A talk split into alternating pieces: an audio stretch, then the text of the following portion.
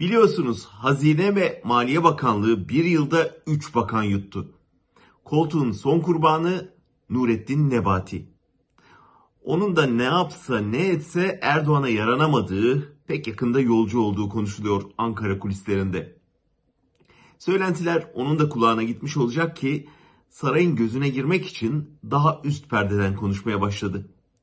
Dün Türkiye'den akın akın kaçan yatırımcıları durdurmaya çalışırken en sevmediği şeyin yatırımcıya zorluk çıkaran bürokrasi olduğunu açıkladı. Hitap ettiği yabancı yatırımcılara hep beraber kavga edelim, bürokrasiyi alaşağı ederiz dedi. Rahat olun, Cumhurbaşkanımız arkamızda, mevzuatı da değiştiririz diye saraya selam çakmayı da ihmal etmedi. Sefaletin son perdesi. Kendi bürokratını alaşağı etmek için yabancı yatırımcıyı kavgaya çağıran bir bakan Cumhuriyet tarihinde görülmemiştir herhalde.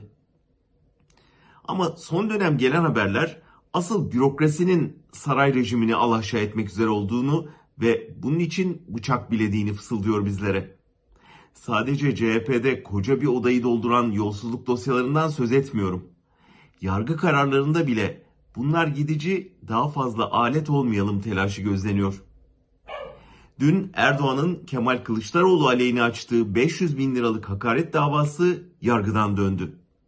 Kılıçdaroğlu davaya konu olan 1 Aralık tarihli konuşmasında Erdoğan'a "Katarlılardan emir alıyorsun, tefecilere hizmet ediyorsun, takoz" demişti. Normal koşullarda mahkemenin böyle bir konuda saray aleyhine karar alması beklenemez. Ama koltuk sallanmaya başlayınca oluyor işte. İktidar eridikçe bu tür kararların arttığını, bürokrasinin direncinin daha da cüret kazandığını göreceğiz. Nebati'yi ve arkamızda dediği Cumhurbaşkanı'nı artık ne kavgaya çağırdıkları yabancı yatırımcı kurtarabilir, ne şıp diye değiştirdikleri mevzuat. Gidiyor gitmekte olan.